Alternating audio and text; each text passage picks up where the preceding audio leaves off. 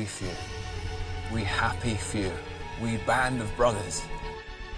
We want them talking trash to Goliath. We want them building a boat and collecting animals. Everybody thinks they're crazy, and they are. I'm your huckleberry. I just want to say from the bottom of my heart, I'd like to take this chance to apologize to absolutely nobody. For he today that sheds his blood with me shall be my brother. Behold, a pale horse. The man who sat on him was death, and hell followed with him. Can you read, my son? Well, that depends. Can you go fight in the shade? Repent or perish. You know your places. God be with you all. All for all and one for one, then, I guess. This episode is a little bit different than some of the episodes we've done in the past or particularly recently. Uh, I was recently introduced to um, the public work of Scott Tungay. We never met in person and have only briefly interacted online. Somehow I came across him. He is a bloke from South Africa living uh, in the Midwest. He's got roots in Rhodesia, and so probably through studies of Rhodesia in those kind of circles, or or maybe uh, in in the online Twitter sphere circles of guys like Eric Kahn. I came across him. Either way, I've been following his work and greatly benefited uh, by it. I would recommend him to you. He does uh, more or less a daily stream on YouTube and oftentimes those streams are put into podcast form on regular podcast platforms. And uh, particularly talking to men his musings his his speaking uh, will edify you greatly. Uh, i reached out to him being encouraged by his thinking and asked him to give me a, a good reading list to study the concept of tribe more uh, it's something that I haven't given much thought to. And so, in addition to encouraging me to, to reread and meditate on what we see in the Bible about Abraham and David in particular, uh, he gave me a reading list that uh, I purchased through the Evil Empire uh, corporate machine called Amazon. And I, have been working through these books, uh, a few of them at the same time. What follows apart from uh, the reading by Rudyard Kipling, I threw that in because I like Rudyard Kipling. I think he's uh, got to be one of the manliest, grittiest poets who ever wrote in the English language. He's currently my favorite. Uh, so I threw in uh, one of his most infamous poems because I thought it was fitting to the broad concept of tribe. Uh, but what follows now is going to be a series of readings of um, just pertinent sections from from the various books that I've taken up. Uh, it's not exhaustive. It doesn't give everything. I think more readings will will follow in episodes to come, but uh, this gives just a, a flavoring of some of the tribal and nationalistic considerations of my current course of study. I hope they are a blessing to you. This War of Ours by Max Boyvan. I hate to tell you, kiddo, but we're in a war. I know you didn't sign up for that, but you have been drafted. The people in charge hate you. They see you as their enemy, and they're not even subtle about it anymore. They don't just want to see you dead, they want to humiliate you, break your spirit, and crush your soul. You can forget about having a normal life. Oh, sure, They'll dangle normalcy in front of you like a prize you can get if you comply, but as long as you do, as long as you comply, they'll keep it just out of reach. It's just a carrot hanging from a stick. So, what are you going to do about it? Are you going to try to reach for it? Are you going to play their game? Let them lead you? The good news is that this is not a hot war. Not yet, anyway. It might not have to get hot. If you want to fight back, you won't have to bloody your hand. but you will have to make some sacrifices. Yeah, there will be some events you won't be able to go to. Maybe restaurants are going to be off limit. Maybe it will be more complicated to find a job. You might not be able to fly around the world, and that's all right. You can do it.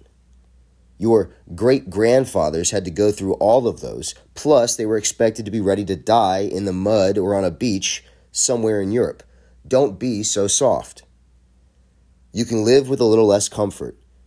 It's worth it to preserve some of your remaining freedoms, not just for yourself, but for future generations as well. And those are your children and your children's children. It's time to get introduced to a proper concept of duty. Yeah, I'm sure they mentioned the notion when you were in school, but they probably presented it as paying your taxes and doing what you're told. That is quote unquote obedience, not duty. When the rulers are illegitimate, the two concepts become opposites. When the rulers in a space are illegitimate, obedience and duty become opposites disobedience becomes your duty. Now, wait a minute. Did I just say the people in power are illegitimate? Well, yes, they are. And I'm not even talking about election fraud here. The agreement between the people and the government is that we give them power, but they have to use it for the betterment of the nation. When a government is taken over by people who hate the nation and work toward its destruction, it's no longer legitimate. Its authority is null and void. Does that mean it's time to dust off the guillotine and pull elected officials out on the street? Well, no. No, this would not end well for us.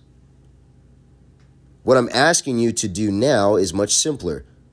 Just say no and be ready to accept the consequences. Oh, sure, you're going to be punished. But if you don't comply, they can't win. It's a contest of will. There's a lot of power in being able to look at society in the eyes and tell it, I don't care. I do not want what you're offering. Grab that power and own it. You'll feel your balls grow instantly. Find inspiration in your ancestors. Look at all they went through to give their descendants a better life? Did they leave all behind to move to the wild and start anew? Did they fight in wars? Did they break their back doing hard labor for countless hours? Most likely, they did all that. Are you a lesser man than they were? Embrace the suck. See what's coming as a challenge, an opportunity to test your mettle. The whole thing is like a collective game of chicken if enough of us stood our ground, the struggle wouldn't last long. The other side would be routed promptly. Unfortunately, I'm not going to lie, this will not happen. Most will cave in. Now, this is not a license to quit the fight. You are better than them. Just the fact that you are reading this article proves that. Rise above the masses, refuse to be a farm animal, unearth your own heroism, strength, courage, mastery, and honor. These are the practical virtues of men who must rely on one another in a worst case scenario. Strength, courage, mastery, and honor are simple, functional virtues. They are the virtues of men who must answer to their brothers first whether their brothers are good or unscrupulous men. These tactical virtues point to triumph. They are amoral, but not immoral. Their morality is primal and it lives in a closed circle. The tactical virtues are unconcerned with abstract moral questions of universal right or wrong. What is right is what wins, and what is wrong is what loses, because losing is death and the end of everything that matters strength, courage, mastery, and honor are the virtues that protect the perimeter. They are the virtues that save us. They are the virtues that men need to protect their interests, but also the virtues they must develop to go after what they want. They are the virtues of the defender and the attacker. Strength, courage, mastery, and honor belong to no one God. though many gods claim them. Whatever men fight for, strength, courage, mastery, and honor are what they must demand of each other if they're going to win. Strength, courage, mastery, and honor are the alpha virtues of men all over the world. They are the fundamental virtues of men because without them, no higher virtues can be entertained. You need to be alive to philosophize. You can add to these virtues and you can create rules and moral codes to govern them, but if you remove them from the equation altogether, you aren't just leaving behind the virtues that are specific to men, you are abandoning the virtues that make civilization possible. The men who are strong, courageous, competent, and loyal will be respected and honored as valuable members of Team Us. Men who are exceptionally weak or fearful can't be counted on.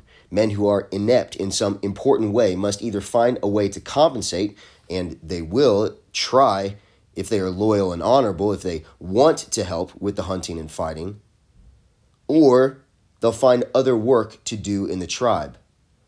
A man of questionable loyalty who doesn't seem to care what the other men think of him or how their tribe is perceived will not be trusted by the hunting and fighting gang. Men who are not up to the job of fulfilling the first role of men, for one or all of these reasons, will be pushed out of the hunting and fighting group and sent to work with the women, the children, the sick, and the elderly. Men have different drives, aptitudes, temperaments. Most men have the ability to adapt to the hunting and fighting role, to life at the edge of the perimeter, but some men won't be able to cut it. They'll be regarded as less manly and thought of as lesser men. Some men are going to get their feelings hurt. That's not fair, but fairness is a luxury that men can ill afford in dire times. Men who want to avoid being rejected by the gang will work hard and compete with each other to gain the respect of the male gang. Men who are stronger, more courageous, and more competent by nature will compete with each other for higher status within that group. As long as there is something to be gained by achieving a higher position within the gang, whether it's greater control, greater access to resources, or just pure esteem and the comfort of being higher in the hierarchy than the guys at the bottom, men will compete against each other for a higher position. However, because humans are cooperative hunters, the party gang principle scales down to the individual level just as groups of men will compete against each other but unite if they believe more can be gained through cooperation, individual men will compete within a gang when there is no major external threat. But then put aside their differences for the good of the group. Men aren't wired to fight or cooperate, they are wired to fight and cooperate. Understanding this ability to perceive and prioritize different levels of conflict is essential to understanding the way of men and the four tactical virtues. Men will constantly shift gears from in group competition to competition between groups or competition against an external threat. It's good to be stronger than other men within your gang, but it's also important for your gang to be stronger than another gang. Men will challenge their comrades and test each other's courage, but in many ways, this intra group challenging prepares men to face intergroup competition. Rather, this intra group challenging prepares men to face intergroup competition. Just as it is important for men to show their peers they won't be pushed around, the survival of a group can depend on whether or not they are willing to push back against other groups to protect their own interests. Men love to show off new skills and find ways to best their pals, but mastery of many of the same skills will be crucial in battles with nature and other men. The sports and games men play most demand the kind of strategic thinking and or physical virtuosity that would be required in a survival struggle. A man's reputation may keep men in, in his group from messing with him, and a group's reputation may make its enemies think twice about creating animosity. Sociologists and street gang experts typically write about an excessive concern with reputation or a desire to avenge quote unquote disses with confused, haughty contempt, the confused, haughty contempt of the academic. But the truth is that men have behaved this way for most of human history. And the strategic reasons why should be obvious to anyone who doesn't feel he can rely on police protection. If no one is coming to save you, you'd better be tough or at least look tough. And you'll probably want some tough guys ready and willing to get your back. I have no idea how people manage to be confused about something that simple and obvious, but I'm pretty sure our ancestors would have killed them and taken their stuff. From The Way of Men by Jack Donovan. The claim of the United Nations organization to be an organization for world peace alone brands it as a gigantic imposture. The primary object of the United Nations organization is to establish a one world government, if necessary, by open force. This government would be a communist one or one using communistic methods, and its conception of peace would be that of world enslavement following upon the necessary subversion and overthrow of the Christian West. In view of this, it is not without significance that UNO should have been established on United States soil, or even that its slab like edifice should resemble a tombstone. It is not without significance either that Dr. Ralph Bunche, the American Negro United Nations Undersecretary who has been associated with several Communist Front organizations, should have stated in Alabama, upon which unfortunate state he descended with the quote unquote Freedom Riders, that, quote, the power and authority of white men were rapidly declining as the voices of yellow, brown, and black men command attention in the councils of the world. End quote. It is also significant that the first major action of this organization for peace was to organize, only a year after its inception, the invasion and racial partition of Palestine. Above all, it is significant that we, the taxpayers of the West, should be obliged to bear the costs of our own intended enslavement, and that a two thirds majority in the United Nations can now be commanded by states implacably hostile to us, which contribute a mere 2.5% of the organization's income, and which are behind even in their payments of this amount. The victory of the Western Allies in the Second World War was switched, by means of negotiation, into a victory for world communism. It was this which caused Churchill to come to the conclusion that we had killed the wrong pig. The outspoken General Patton, also who was disliked by Eisenhower for his indiscreet and inappropriate opinions about the need for Britain and America to combine to run the world after the victory should be won, was one of the few men to realize the implications of the switch at the time when it took place. After he had relayed to his staff the order for the American retreat from Berlin, he said to them, Gentlemen, at the moment this may mean little to you, but you will recall it. This order is the turning point of Western civilization. General Patton, unfortunately, did not survive the war. Yet, even if he had, his prescient observations would not have been heeded, for having won the war, we were quite content to lose the peace. A. Jacob. And now for an ironically unironic reading of The White Man's Burden by Rudyard Kipling. Take up the white man's burden. Send forth the best ye breed. Go send your sons to exile to serve your captives' need, to wait in heavy harness on fluttered folk and wild. Your new caught, sullen peoples, half devil and half child, take up the white man's burden, in patience to abide, to veil the threat of terror and check the show of pride.